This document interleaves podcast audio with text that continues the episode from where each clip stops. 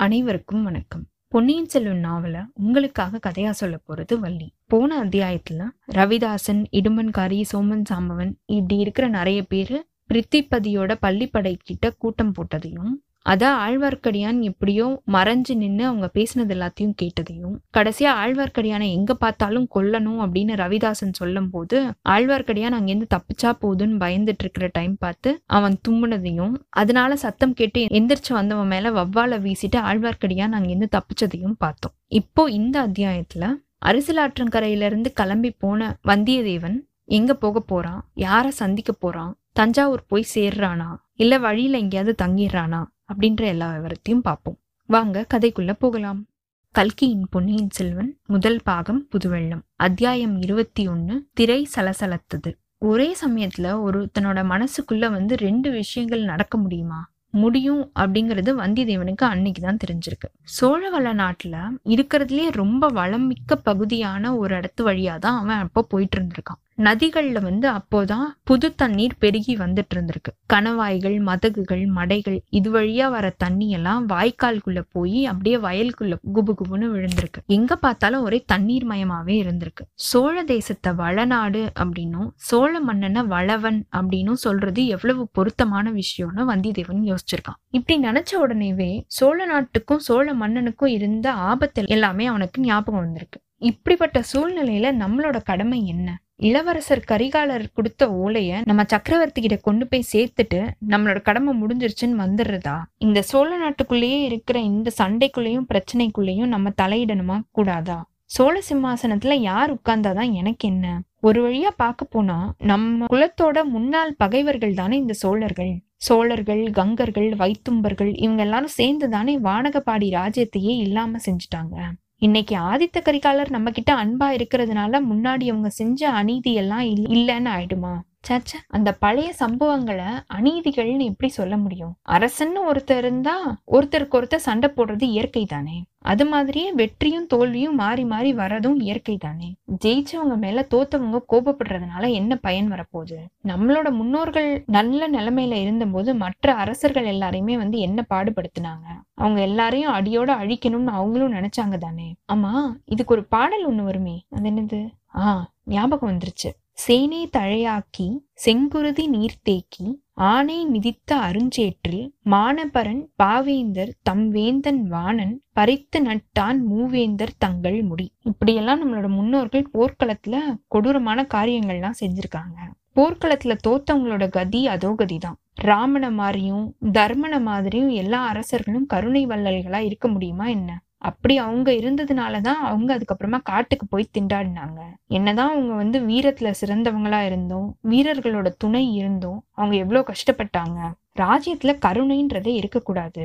பார்க்க போனா சோழ குலத்தவங்க வந்து கொஞ்சம் கருணை உள்ளவங்கன்னு தான் சொல்லணும். எதிரிங்களை எப்படியாவது நண்பர்கள் ஆக்கிக்கணும்னு தான் இவங்க பாக்குறாங்க. அதனாலதான் அவங்க குலம் விட்டு இன்னொரு குளத்துல இருக்கிறவங்கள கல்யாணம் செஞ்சுக்கவும் செஞ்சிருக்காங்க. ஏன் சுந்தர சோழரோட அப்பா அரிஞ்சய சோழர் வைத்தும்பராயன் அப்படிங்கிற எதிரியோட மகளை தானே அவர் கல்யாணம் பண்ணிக்கிட்டாரு. அழகுக்கு பெயர் போன அந்த கல்யாணியோட மகனா இருக்கிறதுனால தானே சுந்தர சோழரும் அவரோட பசங்களும் வந்து இன்னைக்கு சௌந்தரியத்துல ரொம்ப சிறந்தவங்களா இருக்காங்க. ஆ? அழகின்னு சொன்னதும் அந்த குடந்தை நகரத்துல இருந்த அந்த பொண்ணு அரசலாற்றங்கரையில பார்த்த அந்த பொண்ணு தானே ஞாபகம் வருது? இந்த நினப்பு வந்தியத்தேவனுக்கு வேற எங்கேருந்தும் வரல. அவனுடைய ஆழ் மனசுல இது இருந்துகிட்டே தான் இருந்திருக்கு. என்னதான் வந்தியத்தேவனோட வெளிமனம் வந்து சோழ நாட்டோட இயற்கை வளங்களை பார்த்தும் ராஜ்யத்துல நடக்கிற குழப்பமான விஷயங்களை யோசிச்சுட்டும் வந்தாலும் அவனோட உள் மனசுல அந்த பொண்ணோட நினைப்பு இருந்துட்டே தான் இருந்திருக்கு. இப்போ வெளி மனசும் உள் மனசும் சேர்ந்து அதை பத்தியே நினைக்க ஆரம்பிச்சிருச்சு. அதுக்கப்புறம் வந்தியத்தேவன் வெளியில எந்த ஒரு அழகான இயற்கை பொருளை பார்த்தாலுமே அந்த பொண்ணோட அங்கங்களை அவன் நினைக்க ஆரம்பிச்சிட்டான். வழுவழுப்பான மூங்கில பார்த்தோன்னா அவளோட தோள்கள் நினைவுக்கு வந்திருக்கு. ஓடங்கள்ல மண்டி கிடந்த குவளை மலர்களை பார்த்தோன்னா அவளோட கண்கள் வந்து இவனுக்கு ஞாபகம் வர? பங்குஜ மலர்கள் வந்து அவளோட முகத்துக்கு இணையாகுமா? அப்படின்னு யோசிச்சிருக்கான். நதியோரமா இருக்கிற பூக்கள் எல்லாத்துலயும் வண்டுகள் வந்து ரிங்காரமிட்டுட்டு இருந்திருக்கு. அதை பார்த்தோன்னே அந்த பொண்ணோட குரலுக்கு இது வந்து சரியாகுமா? இப்படிலாம் கவிஞர்கள் வந்து கற்பனை செஞ்சிருக்காங்களே. ஆனா உண்மையில இதெல்லாம் எங்க? அந்த பொண்ணோட அழகு எங்க? அவளோட முகத்தை பார்த்தபோது நம்மளோட உடம்பே அப்படியே சிலுத்து போச்சே. இப்போ நினைச்சு பார்த்தா கூட நம்மளோட நெஞ்சு விம்முதே. ஆனா இந்த பூக்களையும் வண்டுகளையும் பார்த்தா அந்த மாதிரி எந்த உணர்ச்சியும் வரலையே. சேச்ச. பெரியவங்க சொன்ன உபதேசம் எல்லாத்தையும் நம்ம மறந்துட்டோம். பெண்களோட மோகத்தை பார்த்தா உலக வாழ்க்கையில பொல்லாத மாயை வேற எதுவுமே இல்ல அப்படின்னு சொல்லியிருக்காங்களே. வாழ்க்கையில ஜெயிக்கணும்னு நினைக்கிற எந்த ஒருத்தனும் பெண்களோட மோக வலையில விழவே கூடாது. அப்படி விழுந்துட்டான் அப்படின்னா அவன் செத்தான். கோவலன் கதை தான் இதுக்கு மிகச்சிறந்த எடுத்துக்காட்டு. ஏன் கோவலன் மட்டும் என்ன? இந்த நாள்ல வீராதி வீரர் சோழ நாட்டிலே இணையில்லாத செல்வாக்குள்ள பெரிய பழவேற்றையர் அப்படின்னு மக்கள் எல்லாம் பேசிட்டு இருந்தாங்களே. அவரையுமே இப்ப ஏச்சுக்கும் பேச்சுக்கும் காரணமா ஆக்குனது இந்த விஷயம் தானே ஆனா மக்களுக்கு உண்மை தெரியல. அந்த மூடு பல்லக்குல வச்சு பழவேற்றையர் கூட்டிட்டு போறது யாருங்கிற விஷயம் மக்களுக்கு இன்னும் தெரியல. அதனால மூடத்தனமா இப்படிதான் பேசுவாங்க அவங்க. ஆனா இந்த மதுராந்தக தேவர் வந்து அவரை இவ்வளோ கேவலப்படுத்திக்கவே தேவையில்லை. போயும் போயும் மூடு பல்லக்குல உட்கார்ந்துட்டு பழவேற்றையரோட ராணி ஸ்தானத்துல மறைஞ்சுக்கிட்டு ஊர் ஊரா போறதா? இதுக்கு பேரா ஆண்மை? இதுவா ஒரு ஆண்மைக்கு அழகு? இப்படிலாம் செஞ்சுதான் அவர் ராஜ்யத்தை சம்பாதிக்கணுமா என்ன? அப்படி சம்பாதிச்சாலும் அந்த ராஜ்யத்தை அவரால் காப்பாற்ற முடியுமா? பழுவேற்றையர் இப்படி மத்தவங்கள நம்பி தானே அவர் இருக்கணும்? அவங்க சொல்றதை தானே இவர் செய்யணும்? இந்த விஷயத்துல சுந்தர சோழ மகாராஜா செஞ்சது வந்து ரொம்ப பெரிய தப்பு. பழவேற்றையருக்கு அவர் இப்படிப்பட்ட அதிகாரத்தையும் செல்வாக்கையும் அவர் கொடுத்துருக்கவே கூடாது. அதுலயும் மணிமணியா ரெண்டு அருமையான புதல்வர்கள் இருக்கும் போதே அவர் இப்படி செஞ்சிருக்க கூடாது. அது மட்டும் இல்லாம உலகமே அதிசயித்து பாக்குற அறிவும் திறனும் உடைய ஒரு பொண்ணு இருக்கும்போது அவர் இப்படி செஞ்சிருக்கலாமா? ஆ அந்த பொண்ணு ஜோசியர் வீட்டுல பார்த்தோமே ஆத்தங்கரையில நம்ம கிட்ட பேசினாலே அவளோட முகம் யா யாரோட ஜாடையா இருக்கு? ஒருவேளை இப்படி இருக்குமோ? சேச்ச பைத்தியக்காரத்தனம். ஒரு நாளும் அப்படி இருக்காது. ஏன் இருக்கக்கூடாது? ஒருவேளை இந்த மாதிரி இருந்தா நம்மள மாதிரி ஒரு அறிவீனன் வேற யாருமே இருக்க முடியாது. நம்மள மாதிரி ஒரு துரதிருஷ்டசாலியும் இருக்க முடியாது. இலங்கையில இருந்து விந்திய பர்வதம் வரைக்கும் எந்த ஒரு பெண்ணை பத்தி பேசிட்டு இருக்காங்களோ எந்த ஒரு பெண்ணோட புகழ் வந்து பரவி இருக்கோ அவகிட்ட போய் நம்ம இப்படி காட்டு மிராண்டிய மாதிரி நடந்துக்கிட்டோமா? சேச்ச அப்படி இருக்காது. நாளைக்கு எந்த முகத்தை வச்சுக்கிட்டு அவகிட்ட கொண்டு போய் இளவரசரோட ஓலையை கொடுக்கறது? இப்படின்னு வந்தியத்தேவன் யோசிச்சுட்டு இருக்கான். அவனுக்கு ஓரளவுக்கு சந்தேகம் வந்துருச்சு. நம்ம பார்த்த பொண்ணுதான் குந்தவையோ அப்படின்னு. இப்படி அவன் வானத்துக்கும் பூமிக்கும் சேர்த்து வச்சு யோசிக்கும் போது வந்தியத்தேவன் காவிரி கரையோரமா வந்து திருவையாறு அப்படிங்கிற ஊரை அடைஞ்சிட்டான். அந்த ஊரோட அழகும் வளத்தையும் பார்த்து அவனோட உள்ளம் வந்து பிரமிச்சு போயிடுச்சு. இது திருவையாறு தானே அப்படின்னு கேட்டு தெரிஞ்சுக்கிட்டான். இந்த அற்புத ஊரோட மகிமையை பத்தி அவன் முன்னாடியே கேள்விப்பட்டிருக்கான். அதெல்லாம் உண்மைக்கு கொஞ்சம் கம்மி தான் அப்படின்னு இப்ப அவனுக்கு தோணியிருக்கு. திருஞான சம்பந்தர் தேவாரத்துல இந்த ஊரை பத்தி எப்படி எப்படிலாம் வர்ணனை செஞ்சு பாடியிருக்காரு? அது எல்லாமே இப்ப பாக்குறதுக்கு அதே மாதிரி இருக்கே. முன்னூறு வருஷத்துக்கு முன்னாடி பார்த்த மாதிரியே இப்பயும் இருக்கு. எதுவுமே மாறவே இல்லை.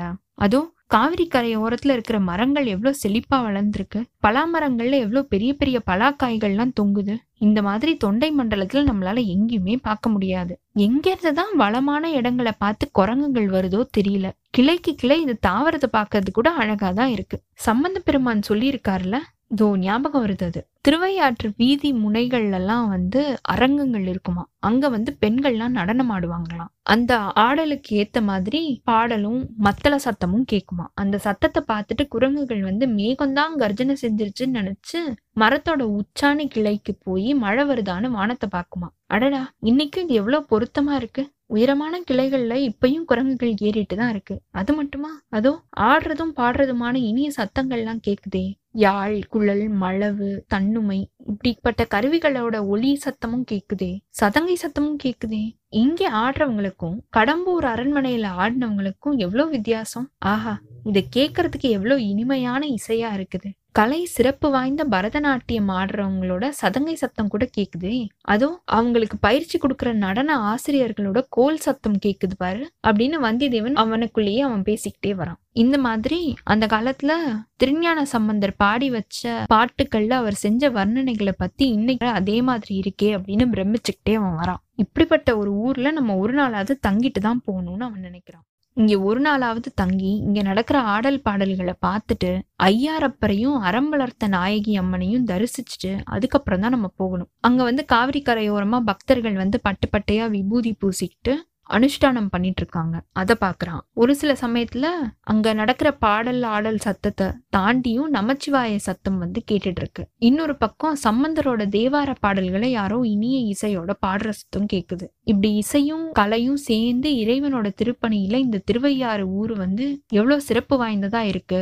கட்டாயமா நான் இங்க தங்கிட்டு தான் போறேன் அப்படின்னு முடிவு பண்ணிடுறான். தஞ்சாவூருக்கு அப்படி ஒன்றும் அவசரமா போய் எதுவுமே பண்ண போறது கிடையாது. அப்படி போனாலும் கோட்டைக்குள்ள போக முடியுமான்னு தெரியாது. அப்படியே உள்ள போனாலும் மகாராஜாவுக்கிட்ட வந்து அவரை பார்த்து பேச முடியுமானும் தெரியல. ஏன்னா மகாராஜாவை ரெண்டு பழவேற்றையர்களும் சேர்ந்து சிறையில வைக்கிற மாதிரி வச்சிருக்காங்களாமே. சரி நம்ம காவிரி கரையோட வடபக்கமாவே போக வேண்டியதான் இன்னைக்கு அப்படின்னு முடிவு பண்ணிருக்கான் இவன் எப்படிதான் இப்படி முடிவு பண்ணானோ அந்த டைம் பார்த்து அந்த இடத்துல ஒரு நிகழ்ச்சி நடந்திருக்கு. மேற்கு திசையில இருந்து காவிரி கரையோரமா ஒரு பல்லக்கு வந்திருக்கு. அந்த பல்லக்க முன்னாடியும் பின்னாடியும் ஒரு சில காவல் வீரர்கள் காவல் புரிஞ்சுட்டே வந்திருக்காங்க. வந்தியத்தேவனுக்கு ஒரு சந்தேகம். பல்லக்குக்குள்ள வர்றது யாரா இருக்கும்? அப்படின்னு அவன் அந்த இடத்துல நின்று கிட்டக்க வர வரைக்கும் பார்த்துட்டே இருந்திருக்கான். அவன் நினைச்ச மாதிரியே கிட்டக்க வந்த அந்த பல்லக்க பார்த்தா அதுல திரை போட்டு மூடி இருப்பாங்கல்ல ரெண்டு பக்கமும். அதுல பனை இலச்சனை தெரிஞ்சிருக்கு. பனை யாரோடதுன்னு சொன்னோம்? பழவேற்றையரோடதுன்னு சொன்னோமா? அவ்வளவுதான். இத பார்த்தோன்னு கடம்பூர்ல இருந்து இந்த பல்லக்கு வருது. இது வந்து குடந்தை வழியா வராம வேற வழியா வந்திருக்கு. நம்ம குடந்தை வழியா வந்திருக்கோம். சரி பழவேற்றையரை காணுமே.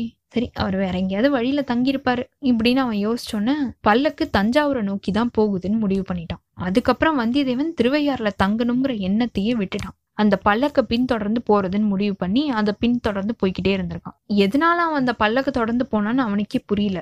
பல்லக்குல இருக்கிறது மதுராந்தக தேவர் தான் அவன் முடிவு பண்ணிட்டான். அதனால அவர் மேல அவனுக்கு அருவறுப்பு இருந்தாலும் இந்த பல்லக்கை நம்ம தொடர்ந்து போனா ஏதாவது ஒரு நல்ல டைம் கிடைக்கும். அந்த டைம் பார்த்து பல்லக்க சுமக்கிறவங்க அதை கீழே வைப்பாங்க. உள்ள இருந்து மதுராந்தகர் வெளியில வரலாம். வந்தாருன்னா அவரோட பழக்கம் பிடிச்சிட்டோம்னா தஞ்சாவூர் கோட்டைக்குள்ள போறதுக்கு இது வசதியா இருக்கும். சக்கரவர்த்தியை கூட பார்த்து பேசுறதுக்கு யூஸ்ஃபுல்லா இருக்கும். அதுக்கேத்த மாதிரி ஏதாவது கொஞ்சம் பேசி வேஷம் போட்டு தந்திர மந்திரங்கள்லாம் செஞ்சோம் அப்படின்னா நம்மளோட காரியம் நம்மளுக்கு கரெக்டா முடிஞ்சிரும். அப்படின்னு அவன் யோசிச்சுட்டே இந்த பல்லக்கை ஃபாலோ பண்ணிட்டே போயிருக்கான். இந்த பல்லக்கும் பரிவாரங்களும் முன்னாடி போய்கிட்டே இருக்காங்க. பல்லக்கை எங்கேயுமே நிப்பாட்டல.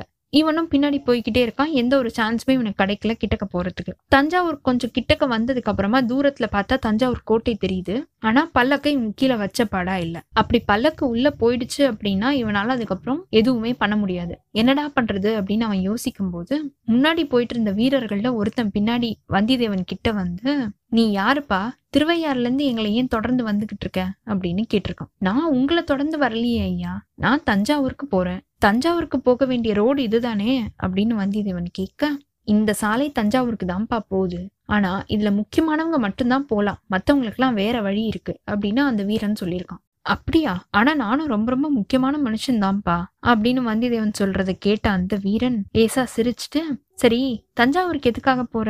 என் சித்தப்பா தஞ்சாவூர்ல இருக்காரு. அவருக்கு கொஞ்சம் உடம்பு சரியில்லை அப்படின்னு சொன்னாங்க. அதை பாக்குறதுக்காக தான் போறேன். உன் சித்தப்பா தஞ்சாவூர்ல எங்க இருக்காரு? என்ன செய்யறாரு அரண்மனையில வேலை பாக்குறாரா? இல்ல இல்ல. சத்திரத்துல மணியக்காரரா இருக்காரு. ஓ அப்படியா? சரி எங்களுக்கு முன்னாடி போறது தானே? ஏன் பின்னாலேயே வந்துட்டு இருக்க என்னோட குதிரை ரொம்ப சோர்வா இருக்கு. அதனால அதனால வேகமா போக முடியல. இல்லைன்னா நான் ஏன் உங்க முதுக பாத்துட்டு வர போறேன்? நான் பாட முன்னாடி போயிட மாட்டேன் அப்படின்னு வந்தியத்தேவன் சொல்லிட்டு இருக்கும் போதே இப்படி பேசிக்கிட்டே ரெண்டு பேரும் வந்து அந்த பல்லக்கு கிட்ட வந்துட்டாங்க. உடனே ரொம்ப நேரமா யோசிச்சுட்டு இருந்த வந்தியத்தேவனோட மூளைக்கு இப்போ ஒரு விஷயம் கிடைச்சிருச்சு. குதிரைய காலால அமுக்கு அமுக்கி அதோட முகக்கயிறை பிடிச்சி இழுத்துட்டு பல்லக்கு தூக்கிட்டு போறாங்கல்ல அதுல முன்னாடி போயிட்டு இருக்கவங்க மேல போய் இந்த குதிரைய விட்டுட்டான். அவங்க பயத்தோட திரும்பி பார்க்க உடனே வந்தியத்தேவன் மகாராஜா மகாராஜா பல்லக்கு தூக்குற ஆட்கள் வந்து என் குதிரை மேல இடிச்சிட்டாங்க. ஐயா ஐயா அப்படின்னு அவங்க கத்த பல்லக்கு மூடி இருந்துச்சுல்ல அந்த திரை அது வந்து லேசா அப்படியே ஆடி இருக்கு. இத்தோட இந்த அத்தியாயம் நிறைவு பெற்றதுங்க அடுத்த அத்தியாயத்துல வந்தியத்தேவன் தஞ்சாவூர் போய் சேர்றதுக்கு அந்த பல்லக்குல இருந்தவங்க உதவி பண்றாங்களா? அந்த பல்லக்குல அப்படி யார் இருந்தா? மதுராந்தக தேவர் இருந்தாரா? இவன் போய் பல்லக்க இடிச்சதுக்கு அப்புறமா பல்லக்க ஆட்கள் என்னைய வந்து இடிச்சிட்டாங்கன்னு இவன் சொன்னதுனால அங்க ஏதாவது பிரச்சனை நடக்க போகுதா? அப்படிங்கிற எல்லா விவரத்தையும் பார்ப்போம். உங்களுக்கு இந்த எபிசோட் பிடிச்சிருந்ததுன்னா லைக் பண்ணுங்கள் உங்கள் ஃப்ரெண்ட்ஸ் எல்லாருக்கும் ஷேர் பண்ணுங்கள் கண்டினியூஸாக உங்கள் சப்போர்ட் கொடுத்துட்டே இருங்க. எங்களோட சேனலை சப்ஸ்கிரைப் பண்ணுங்கள் ஃபாலோ பண்ணுங்கள் அடுத்த அத்தியாயத்துக்காக காத்துருங்க. அனைவருக்கும் நன்றி வணக்கம்.